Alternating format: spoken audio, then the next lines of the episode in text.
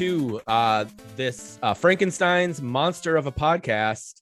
we have the Daves I Know, Minnesota Football Show, Minnesota Football Show slash Daves I Know, uh, World Cup uh, podcast Aganza, something like that.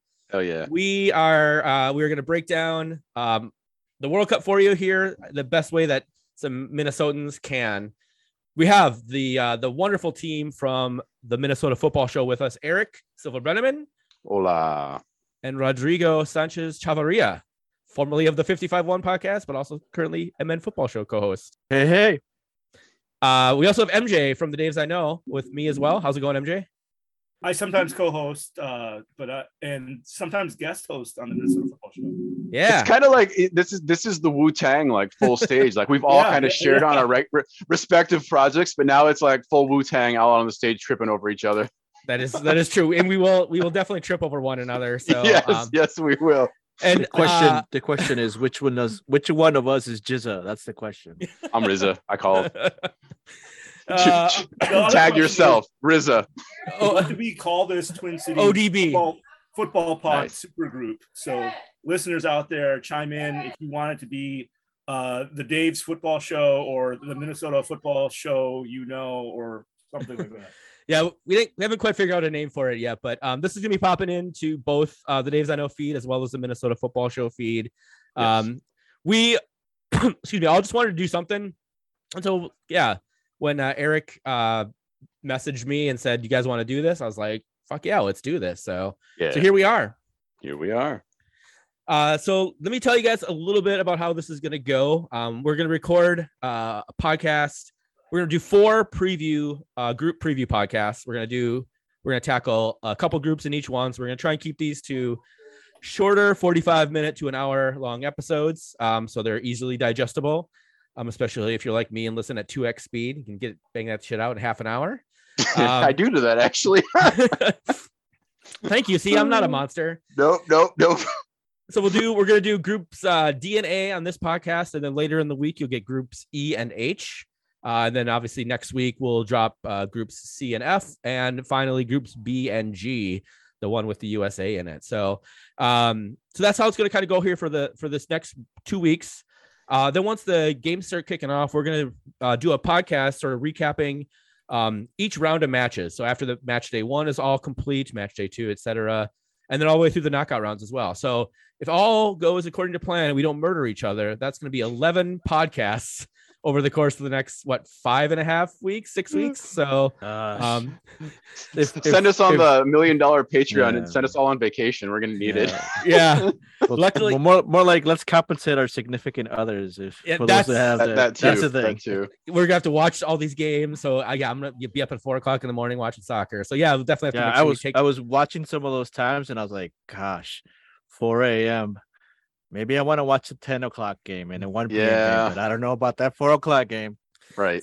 so the nice thing Yeah, is those are gonna be I- yeah, I will be at the Blackheart for those four o'clock games because I don't really sleep ever. But it's perfect because I can go watch the four o'clock game, come home, you know, get the kids out of bed, get them to daycare, and then pop back in and be back for the uh, by the no or no later than the beginning of the second half of the seven o'clock matches. So, um, it's gonna be uh fun time at the Blackheart this. Uh, well, it this seemed like. FIFA kind of FIFA'd, and at, at least for like the top 10 teams as they currently stand right now, like none of those I don't think are at four o'clock. They kind of pushed them, I think, till some of the later times.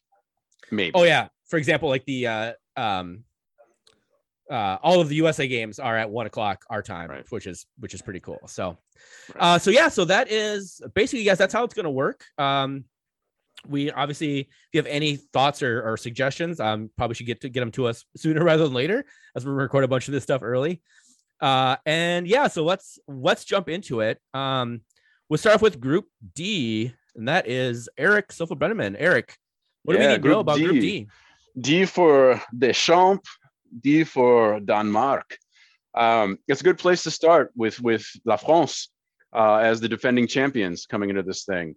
Uh, won obviously the last World Cup in pretty dominating fashion, spectacular team. Uh, they qualified by winning Group D in UEFA pretty handedly. Um, so many important players. Where to begin? They probably have one of the most lethal attacks in this entire tournament.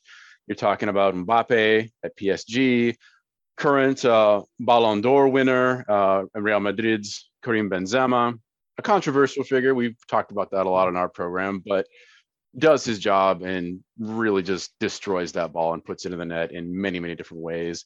And then don't forget Griezmann. He's still doing the thing too. He's at Atletico Madrid.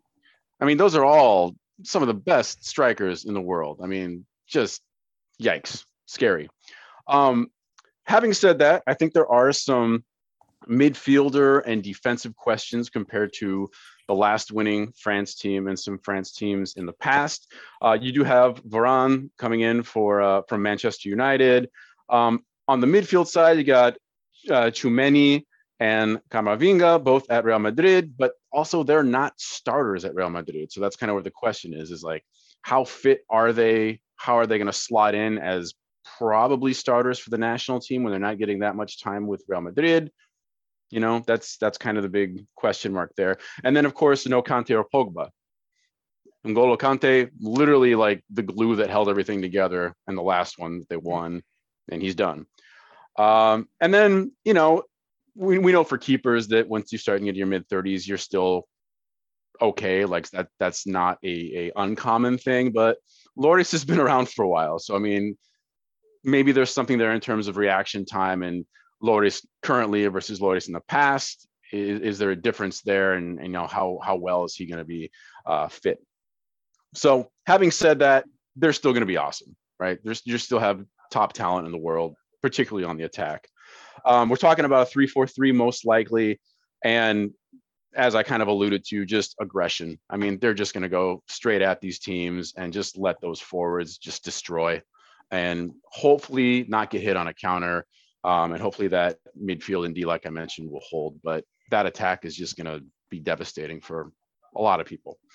Um, most important match will be against Denmark on November 26th. That will likely be for the first or second spot.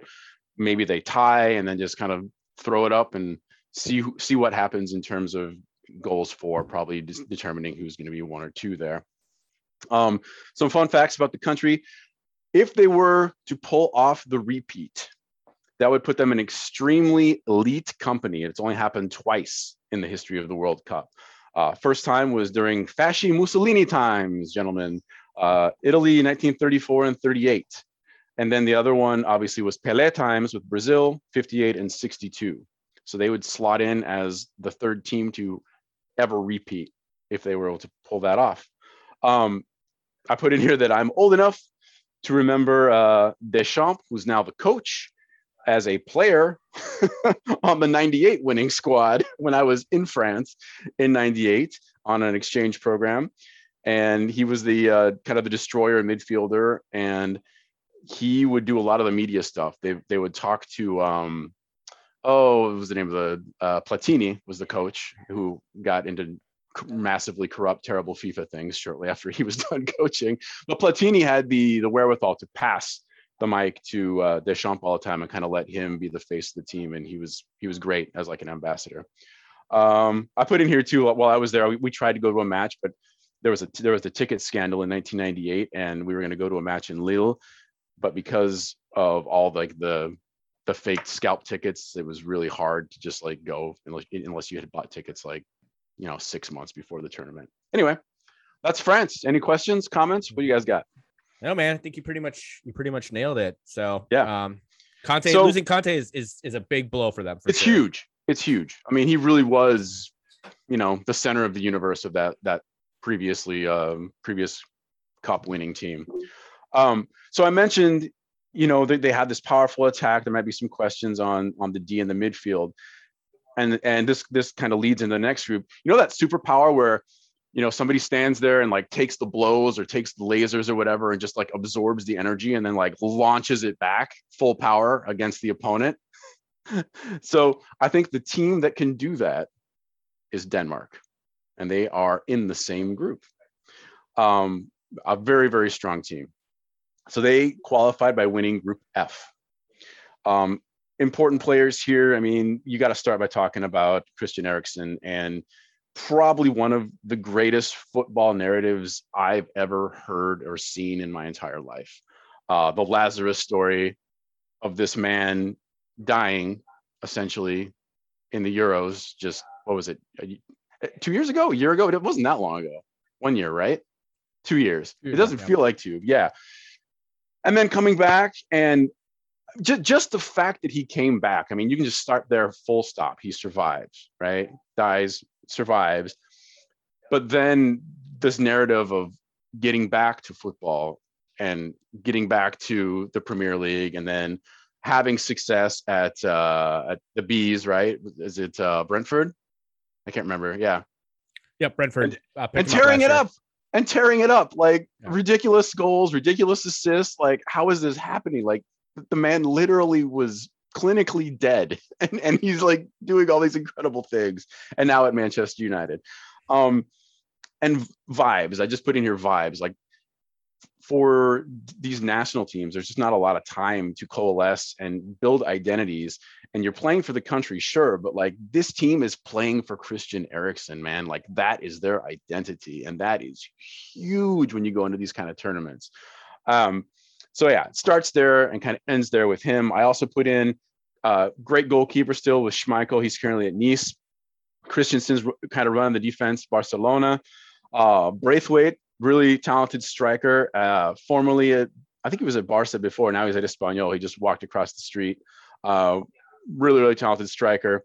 Um, how they play, I put they can flow. Uh, they can they can hit the counters. They can also be really aggressive. They are gonna they're a possession based team. Eriksen wants that ball. They want to hold possession, hold the ball, play keep away, and then just pounce and destroy when they can. Uh, four three three most likely here because I mentioned that. Um, same as before in terms of their, their most important match. It's going to be that France match for one or two or the tie or whatever it's going to be. Um, fun facts. Uh, I also lived in Denmark. I lived in Denmark more than I lived in France, in fact.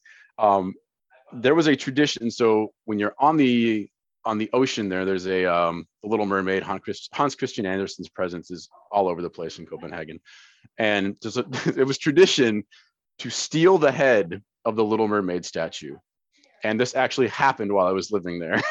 and it's just, like the locals just like, oh, there it goes again. The head's gone um, and then it, and then it reappears like it's just a thing people do but apparently it got to the point where they they put a like a rebar like a metal bar into the head so they could no longer be stolen after like the 10th time that somebody stole the little mermaid's head um, I had, a, I had a lot of fun living there. I went to Parken Stadium and got to see a couple um, FC Copenhagen matches. They were great. The Brøndby rivalry is insane. I got to participate in that. Absolutely insane. Um, and so with this team, kind of similar to where France has been since that uh, 98 winning team, the national team has finally started to embrace uh, non-European Danish immigrants. So like brown and black, first, second generation Danes. And, and you see that in this team, which is another one of their strengths. Um, they're really good. And I should mention in here too, uh, they, well, this will come into the predictions later, I suppose, but they recently beat France. So keep that in mind as a as a uh, something to come here. A teaser, a teaser. Let's talk Tunisia. Tunisia, they qualified uh, in the very last round of AFCON by beating Mali, and uh, or say, CAF, I guess is the confederation. Um, so they beat Mali there. They're in. They have a stout back line. They only allowed two goals in qualifying. I learned. Uh, really good defender, Talbi. He's at uh, Lorient in Liga. Uh, Maaloul, he's at Al Ahly in Egypt. Uh, talented striker Khazri, he's at Montpellier, also in Liga. He had put up 24 goals or 20, uh, 24 league on goals over his career. How does Tunisia play? Probably a 4 3 3. Not going to lie, not a big specialist on this team, but that's my guess. Um, fun facts about the country this will be their third World Cup they've participated in. They go by the Eagles of Carthage. They have a lot of players. In fact, most of their players in Liga. So they are very familiar with a lot of those French players. And they're group partners now too. They will play each other. Um, so I put in here anti-colonial energy. So it'll be an interesting one when they go at each other. And in fact, um, Lorient just played uh, PSG and they held them. They lost, but they held them pretty well. So that was Talbi there once again taking on Mbappe, which he'll do again. So you know they, they know they know what they're up against. Uh, Australia, this one is the one that hurts Rodrigo. They uh, qualified on that uh, intercontinental or interconfederation, whatever we're calling it, playoff with CONMEBOL, uh, beating Rodrigo's Peru on a nil-nil PK win. Sorry, man. we Well, talked I about mean, it on well- our show. Well, fine. Well, I mean, I don't know when this will come out, but like hopefully by November 10th, the Yes, TAS will have That's a that's a whole other thing. We, we we'll put have, that one we'll at the end a of our better last show. definition of what's going on with uh, the CONMEBOL drama that plays longer than any telenovela running on in, in Brazil TV. Yeah, that's- listen, that's- listen to the last five minutes of, of our show we just recorded yesterday. That's- we talked. That's literally in my notes for uh for Ecuador. So we It's can talk so about it funny. there too. it's so funny. Respect the bit. They they just won't let it go. Um, anyway, so that's how that got in. They kind of sneaked in, literally one of the last teams. Um, important players, you know, there's not a lot of superstars. Uh, you got uh, Hrustic, I think is how you pronounce his name, Hellas Verona, midfielding midfield playmaker. Um, the goalkeeper Ryan has been around for a while. He is at FC Copenhagen, as I just mentioned before. He has some Champions League experience. Um, I'll throw it to you guys. Do you guys know any other like badass Australian players on this team? Yes, as a matter of fact, Eric, I do. Uh, Jackson Irvine is Okay. a midfielder from uh, FC St. Pauli. Um, Okay. He's been scoring. He's been scoring goals for St. Pauli. I'm not sure. I think he started their last uh, their, last couple matches um, in that September window. Um, but you know, St. St. Pauli's a fun, really kick-ass club. Yes, um, they are. And so we always want to cheer. And I think he's the only um, the only player from uh, St. Pauli that is representing a national team. The- There's Oh, another very Australian. cool. There's Very another cool. Australian on the team, but he, I don't think he's going to make the roster. So, um, so yeah, if you want to cheer for a Bundesliga zwei uh, player, Well, Jackson and Irvine. like and he's got a, he's the- got a, he's got a sweet ass mustache too. Let's put it that way. sweet. I was gonna say one of the most badass teams in terms of radical, anti-fascist, anti-racist, and uh, just all the good stuff for in terms of ideology. I mean, that's that's the St. Pauli. Um, this one was a little tricky how they play. I saw a couple different things online, and it seems like um, it seems like a four-five-one. I'm not completely sure, so we'll put it up there. I don't, I don't know. Um, most important match, I just said all. It's going to be a rough ride. Need points, oh, which in fact goes for Tunisia too. I forget. I think I forgot to mention that. Um, fun facts: They did advance in the 2006 World Cup. They actually went to the knockouts, and then um, kangaroos are cool. I got. Um, so your match days look like this. You've got uh, Denmark and Tunisia on the 22nd, and France and uh, Australia as well. Match day two on the on November 26th is the big one, uh, France and Denmark, and then Australia and Tunisia. Three is Tunisia, France. Oh, sorry, um, November 30th, France, Tunisia, and Denmark, Australia. Now, group predictions. I, I went bold, Zeller, because I know you like the bold stuff. Um, if if France is the easy bet, you know, and you're probably right about that. However, I just think riding pure vibes and riding an entire team completely unified around Christian Eriksen and his narrative.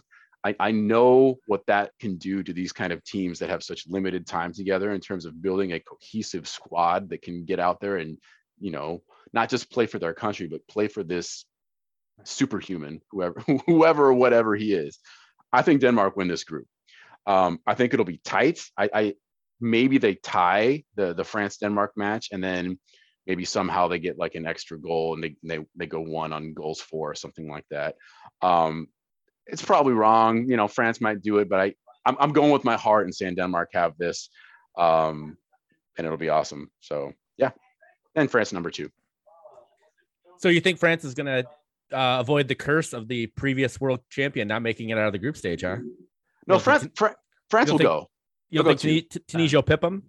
I, th- I think that'll be the that'll be a very tough match for them. I I think they probably win it, but maybe that's the one where say Denmark beats them 2-0 and uh, they score a goal or whatever against France and it's a 2-1 so they so Denmark goes first on goals for something like that. Yeah.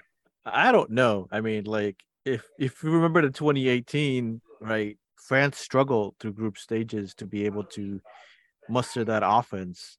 It wasn't until they got out of the group stage that they actually started hitting cylinders and stuff like that. Peru slowed them down. The the, the key to slowing down um, France is, is, is slowing down a transition. That's literally what you have to do. So, so you so you guys are being even bolder and saying they're not going to get out. No, I'm just saying that's that's that I- that the France is not is it's it's not the top top team top team. I mean, in even if Tunisia beats them, they they could still probably go second with like four points or whatever it is. Um, I mean, if Tunisia beats Australia and draws France, All like, right, all right. I, see. so like I think it's I think it's like something like four of the last five winners of the previous World Cup haven't gotten out of the group stage. Like it happened to Germany uh last last time, right? They didn't make it out of the group Yep. stage. Um, Spain in 2014. Yeah, I, Yeah, I so- think they make it out. I, I do not think they repeat. I will say that. Yeah, I think I think honestly losing Conte is is tough. I mean, Pogba, yeah, Pogba, Pogba, too. so- Pogba for whatever reason, she shows up in a French shirt uh, like he doesn't in any other uh, shirt, but um, Right. that's not Juve apparently.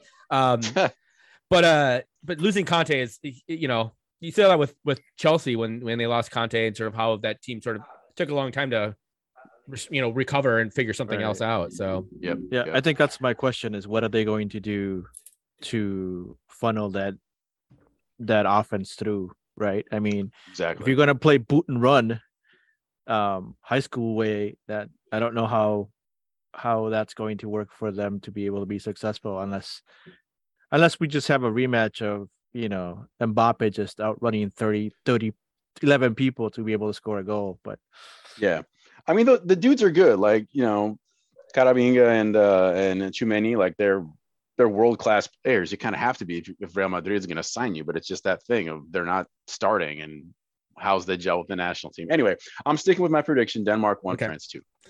Cool. All right. Well, uh, I- one of the cool things we're, we're going to talk about is the the fire shirt of the group. Um, Mhm. This could be hot, as in it's going to be banger, but maybe there's a, a shirt that you really, really, really need to they need to rethink that. Um, what is that you the want uh, set on fire. that you want to set on fire? Hopefully, it's the former, not the latter. Uh, uh, Eric, what is the fire shirt of this uh, of this group, and tell us a little bit about it. The fire shirt of this group is the home kit of Tunisia. Uh, it is awesome, and in fact, it is red like the Fogel that you're talking about, like fire. Um, and it's got this really cool kind of uh, graphic in the background that is the this is a new word that I just recently learned. It's called the cuirass, which apparently like Game of Thrones, that's the armor, like the breastplate armor that you know the soldiers wear.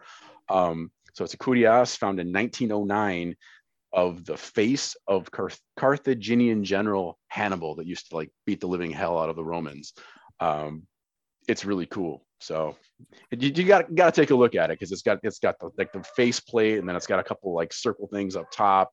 Uh, it's dope as hell. If if, you, if you've got a badass general from antiquity, you, th- you throw that thing on the kit, baby. That's that's cool. Well, if you have that or something, uh, and you want to get a shirt uh, design, uh, Podium Wear is sponsoring the podcast. They're sponsoring the fire shirt of the group state segment here, um, and you know they can design know, super cool, unique, one of a kind jerseys. I was actually at their warehouse today. I saw kind of the the process of it really goes from one office to another to another. It's everything's in house. Everything's made in Minnesota. Um, so local design, local customer service, production, and um, you know high quality durable gear that will last your your team whether it's a a, a rec league uh, you know uh, co-ed team youth team high school team it'll last you guys for a long time so if you are interested and learn a, bit, a little bit more about soccer jerseys from podium wear you can reach out to brian at 651-895-4559 uh, or you can email him brian at podiumwear.com uh, and thanks to Podiumwear for helping uh, sponsor these World Cup podcasts. It's super awesome of them. So, all Thanks, right. Podium Wear. Yeah. no i was just gonna say they're really cool when they make that online store for you Right. Yeah. Yeah. If you if you're not familiar, if you had if you have a Blackheart shirt, Blackheart did their shirts through Podium Wear, and everything was done Right. online. It was super cool. Yep. So their online store is pretty cool you go in there um their their um look look their spot is pet friendly so I've seen, i remember walking through with them and having having seen animals around there so it's Yeah. it's just a, a very very small a very unique place to go to so yeah. And they're located right in St. Paul, right? Uh, like right Yeah. Raymond and University Avenue there. So you can even take the, the take the train. So, uh, cool. All right. Well, let's jump into the second group of the podcast, and that is me, and it's Group A. Um, so Group A is interesting. We'll start with the host, Qatar, uh, how they qualify for the tournament. By spending millions of dollars a decade ago to a group of people who have all since resigned in disgrace or went to jail. Money bags, lots of money bags, So- and probably drugs. lots of lots of hotel rooms and briefcases with uh, unspecified jewels and and treasures and things in them. yes. and That's- and um, in cruise ships as hotels. Uh, cruise ships as hotels. Yes. So bad. Um, I was So talking to just a, a quick tangent. I was talking to a couple of folks who are going to Qatar, uh, like leaving in like a week and a half or so. I'm just I some what some of the things they were saying about like what they needed to do and all that was just like, oh man, you guys have talked about in your podcast about needing a line of credit to a massive line of credit to to be able to afford to go. And yeah, it's uh interesting. So let's just put it that way. Yeah, no, I mean we can we can we can we can deep dive at one point if we want to, but just the restrictions and then you know the latest new of of of Qatar actually paying people to go to Oh, give positive light. So yeah. Maybe maybe that's a Patreon only segment or something. Yeah, so, that's um, something we could we could dive into, but yeah, we'll talk yeah, about that. If- totally if- money. if we all don't want to like murder each other at this point, we can maybe save that for the Patreon. All right. Uh Qatar. So, you know, they don't have a ton of players that people would know. Um, probably the the important name that if you're watching any of these matches with Qatar, you want to sort of highlight is Almoez Ali. Uh, he's a striker.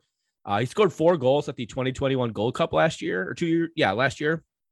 Um, and uh, that was only in five matches. Um, he's averaged basically. He played the Asian Cup in 2019. So over the last three years, he's averaged better than a goal per game, which is pretty impressive. Um, they and they have not just played um, pushovers. They you know they've they played in uh, UEFA group um, in order to sort of stay fit. They've played in um, they did some World Cup qualifying in order to qualify for an Asian Cup. So they've been playing not the toughest matches in the world, but he's scored a lot of goals. So they also have a lot of naturalized citizens, um, people that uh, you know.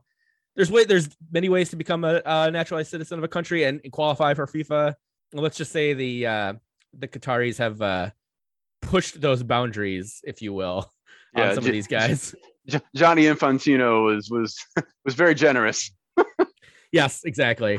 Oh, your Uh, your great grandfather went to Brazil on vacation. Great, you're Qatari.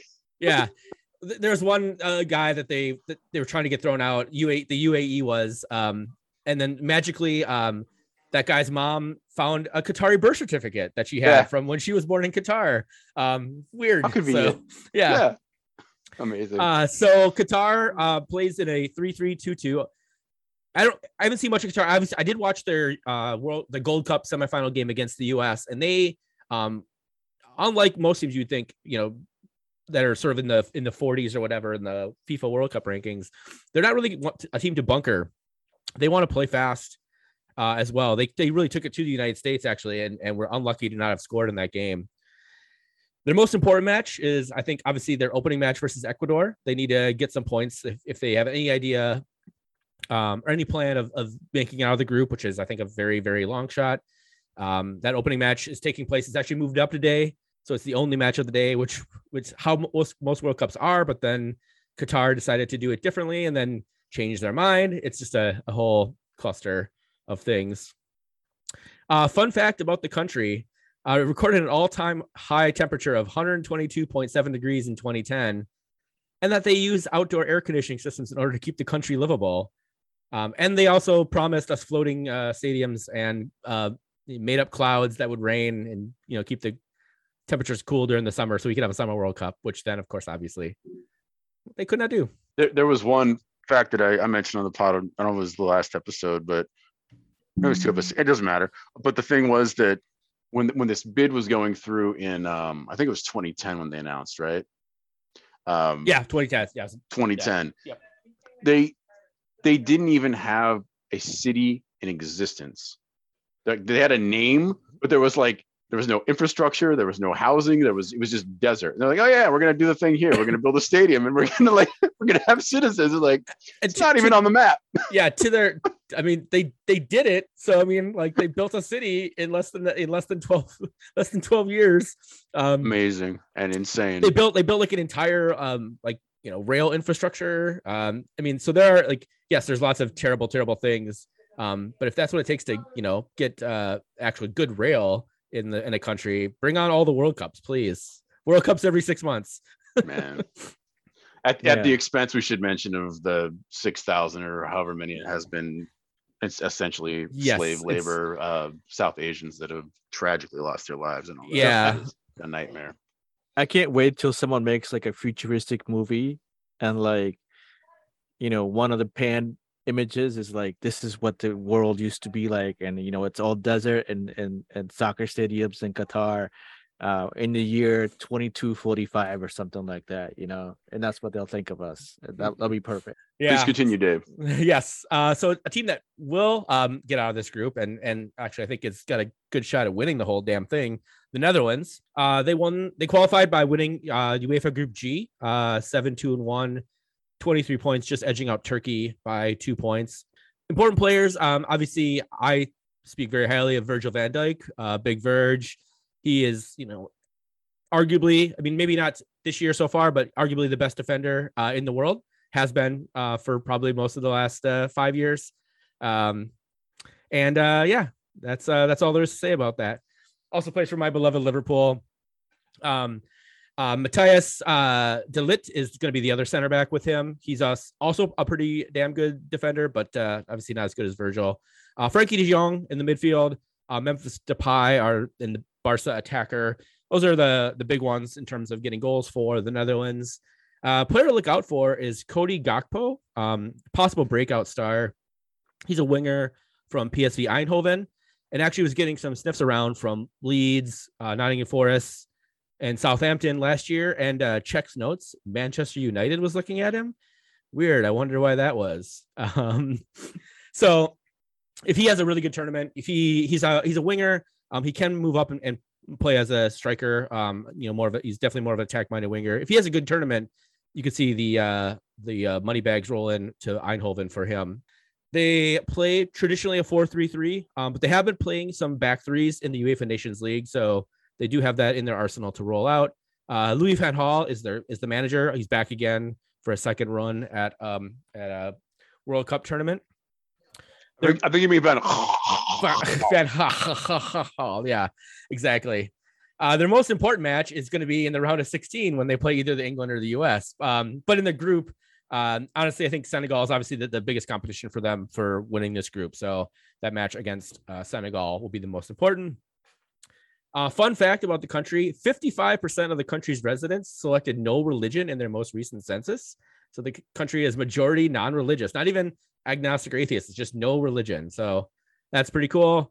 Uh, I also think that they're the name of the highest elevation in the country, um, which is at 887 meters, is named Mount Scenery. And that's because you can see every country in the area from that point. Um, because you know, the Some reason. Netherlands, the Netherlands is uh traditionally a low-lying country. So uh, all right, let's move on to Ecuador, our good friends, Ecuador. How they qualified? They finished fourth in CONMEBOL on 26 points. Uh, apparently, eight of those points though were secured with a non uh, a non-eligible player, according to Chile. Yes. Just nudging out, uh, unfortunately, Peru. Um, and they beat Chile in court a couple times. I think there's one more court case to go, so we'll see how that that turns out. Eh, eh, Rodrigo, if you want to talk about this whole thing right now, by all means, like I'll I'll cede the floor to you. It's it's I could I can't do it any justice.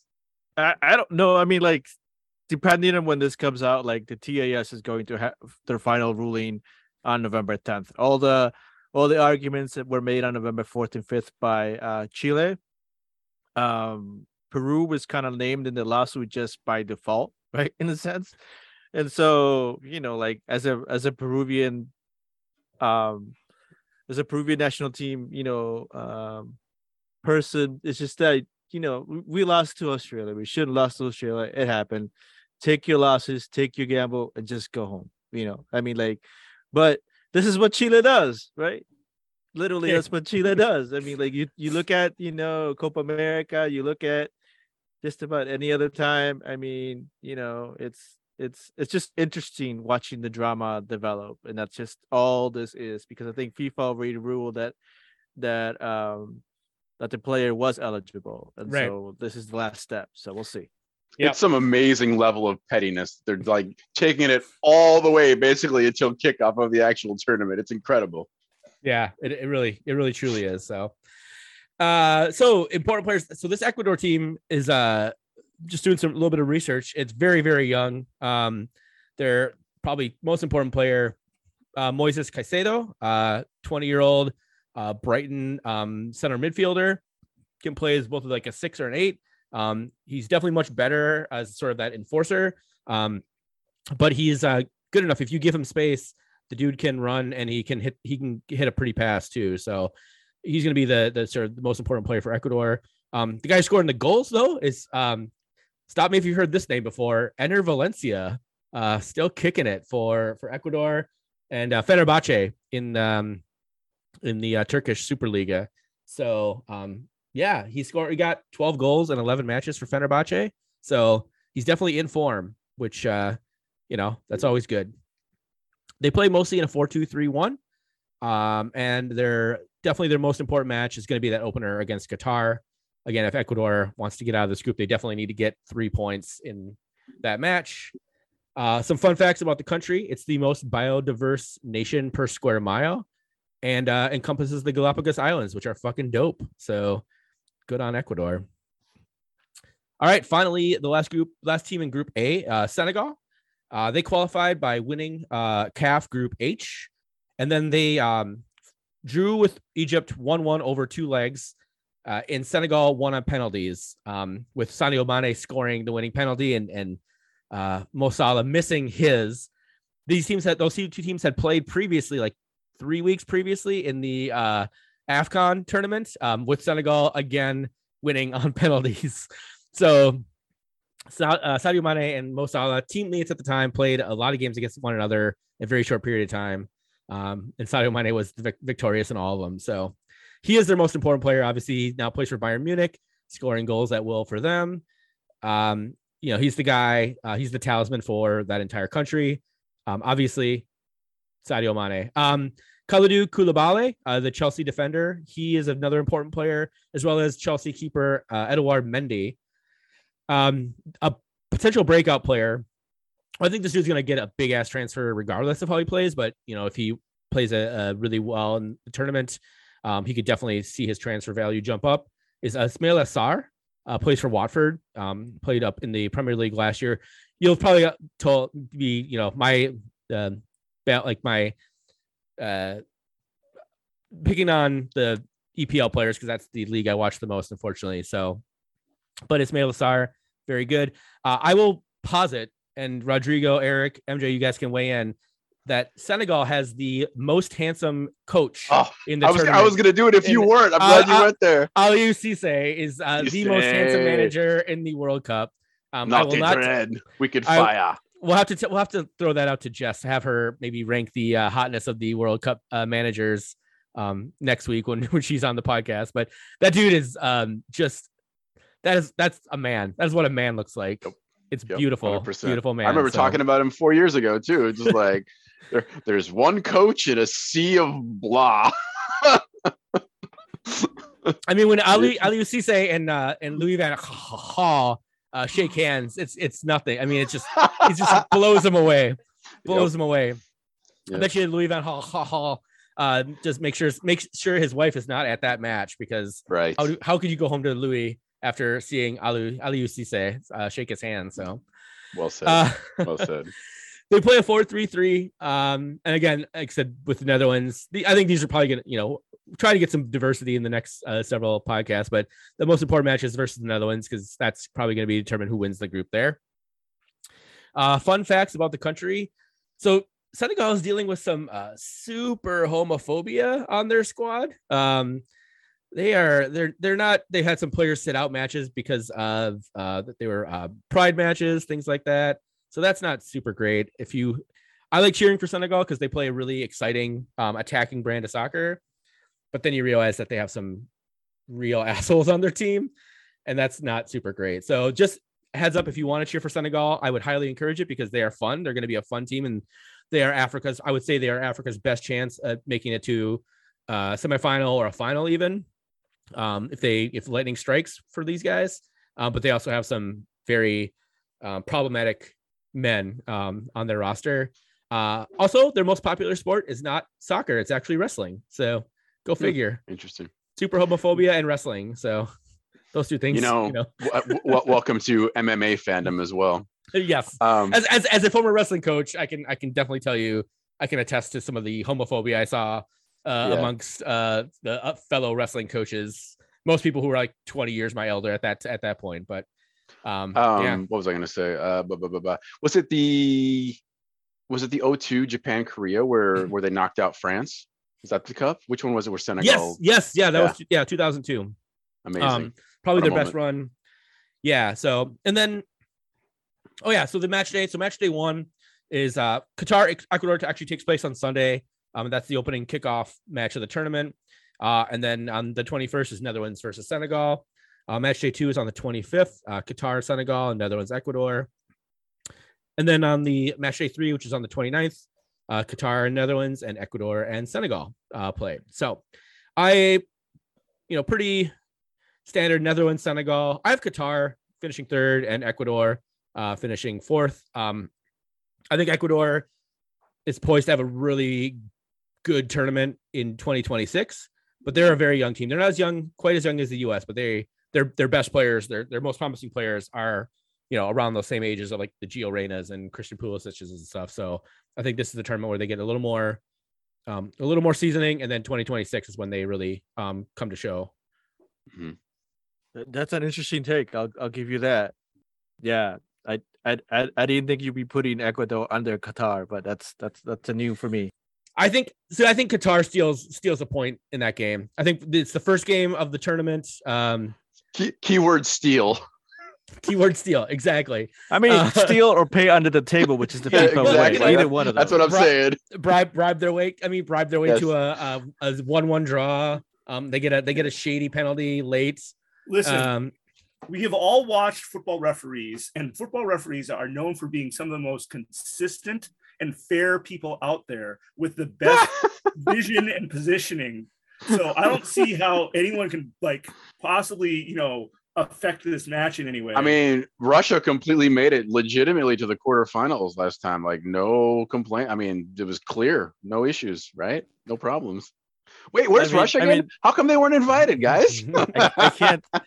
I can't. I, I can't. Uh, I'm probably seeing that Ted Unkel gets called to call this game in order for this to happen, and then there we go.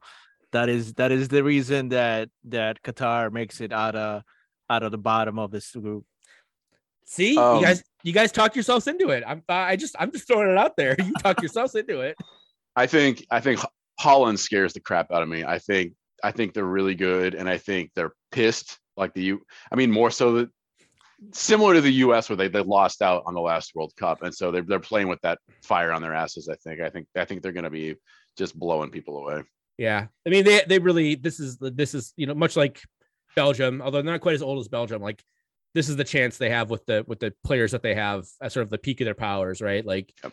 Virgil van Dijk's gonna be four years older in 2026, and you know Depay. I mean they, they obviously the Netherlands has uh, a ton of great pipeline for talent. Um, yeah, so we're not worried about that. But for like for their you know main players, this is probably their their best shot. So Mhm. and I, I, I legitimately, um, we'll, we'll maybe do, you know, at the end some predictions about the overall who's going to win and everything. I really think Netherlands could go far. They have a, a pretty, I mean, a, a relatively easy path to the quarterfinals. Um, all things Yeah, considered. I gotta look at that bracket, but they'd they'd be on the same side as Argentina, though. That'd be a hell of a match. they would. Hol- So Netherlands they- and Argentina would be amazing.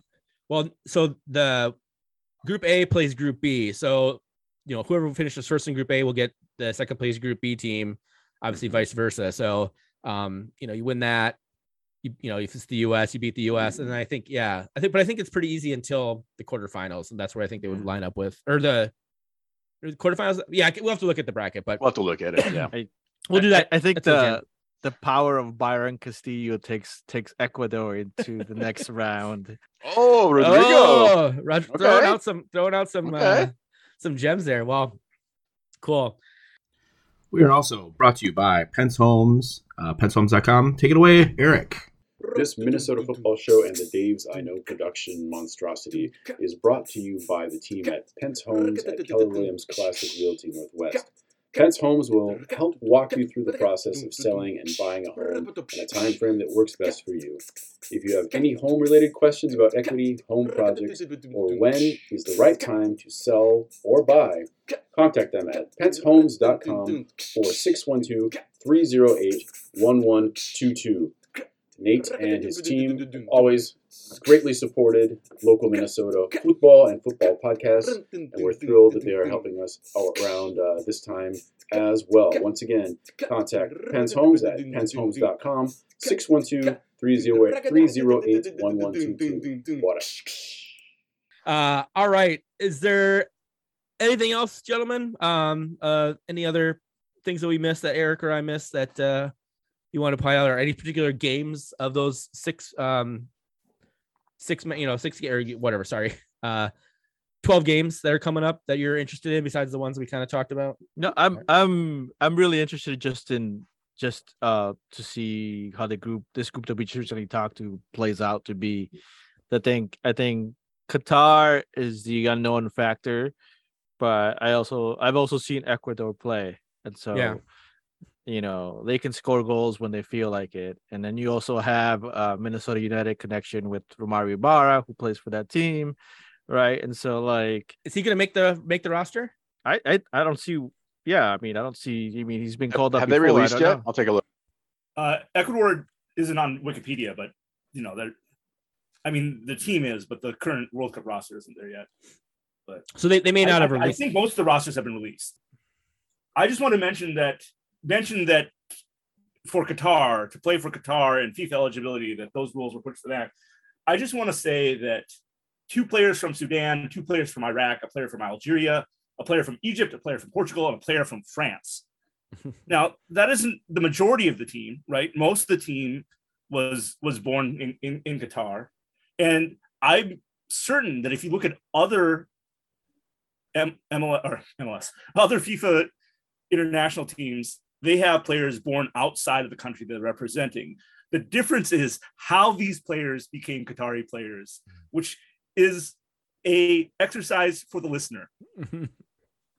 oh yeah, no, for sure. Like obviously the US has lots of players that have maybe some dubious uh, ties to the United States and certainly have had that in the past. Um it's uh yeah, it's not so much the uh how much yeah, it's the the the dollar bills that are are- that are there. Yeah. Um there are there actually were a couple I so uh, um, I'm not Reg- saying the U.S. Soccer Federation isn't shady as fuck or hasn't done some shady deals in the past, but the difference is we haven't been hosting a World Cup and say, "Oh, we're hosting. We should get a lot more players that know what the fuck they're doing." We we're always trying to get more players. We're always asking, you know, players born in other countries that have have more uh soccer acumen than players born in the US to like, "Oh, you were born on a military base, come come play for the US." Like that's our shtick. Yeah, I was agreeing with you, MJ. Oh. I can't wait for like Amazing. you know that that would be like an awesome. I don't know how to like feel right now, Zeller. I don't know how to feel. You're agreeing with me. yeah it's just it's just I think uh, overall like you know I would love to just see which federation outside of Qatar would actually want to fight over Qatari uh naturalized citizens or by vice versa just like I just I just don't know. I think that would be an interesting story but just overall I mean I mean, I, I assume your your passport comes with an oil field and like five hundred million dollars. This is kind of oh, the deal, I geez, would yeah, imagine. you know. that's that's that was the point I was trying to make. It was that it's um it's a little more uh, a little more shady on that end. Um, Yeah. I will say th- there are a couple of the of, of the players that are naturalized citizens who like moved to Qatar when they were young, enjoyed like the uh, Spire Academy, which is a, a, a thing that they started up after they were um, given the right to host the tournament here. They started a, basically to identify talent, but also bring the talent in. You know, so there's it's not all terribly shady, but it's mostly mostly terribly shady. Let's put it that way. There's maybe like five percent not shady, but it's like 95 percent shady as fuck. So, Man. All uh, right. right on. Where Well, hey, next? we did. We guys, we got through two groups, man. We're Hey. uh, we're yeah, we're halfway there. So, um, remember, um, thank you again to Podiumwear for uh, sponsoring the podcast. If you have custom team, club, clean team, and club soccer uniforms or apparel needs, um, you can contact Brian at 651 895 4559, um, or you can email him at brian at podiumwear.com. Uh, you just have a group of you who like watching soccer together and you want to get friends together and all have the same kit, hit them up. Yep. Yep. They um, design them for you as well too. So they, they're, they're the whole like in-house. They have everything. Yeah. You can go ahead and figure it out to make a kit. So they're is getting their money's worth on this episode of the podcast. That's for damn sure. So uh, if you guys if you guys like the work that we're doing, um, you can contribute to our Patreons, uh, the uh, Minnesota Futbol Show, uh, patreon.com slash MN Futbol Show. Uh, it's F U T B O L show, uh, or the Daves I know on Patreon as well. Um, if you want to reach out to uh, Rodrigo and Eric and the crew um, at MN Futbol Show on Twitter um, or TDIKMN on Twitter for us. I'm at Texas Zeller. Rodrigo is at RSC Spoken Word. MJ is at MJ Matsui. Um, you can hit Twitterless Eric up on his Instagram, uh, his IG at Eric SB Musica. And uh, Jess is, as always, at Jessica one four four zero eight three niner two. Uh, Never thanks for old. Yeah, thanks for listening to the podcast, everybody. Uh, we'll be back later in the week with uh, our next round, which is groups E and H. So uh, stay tuned for that.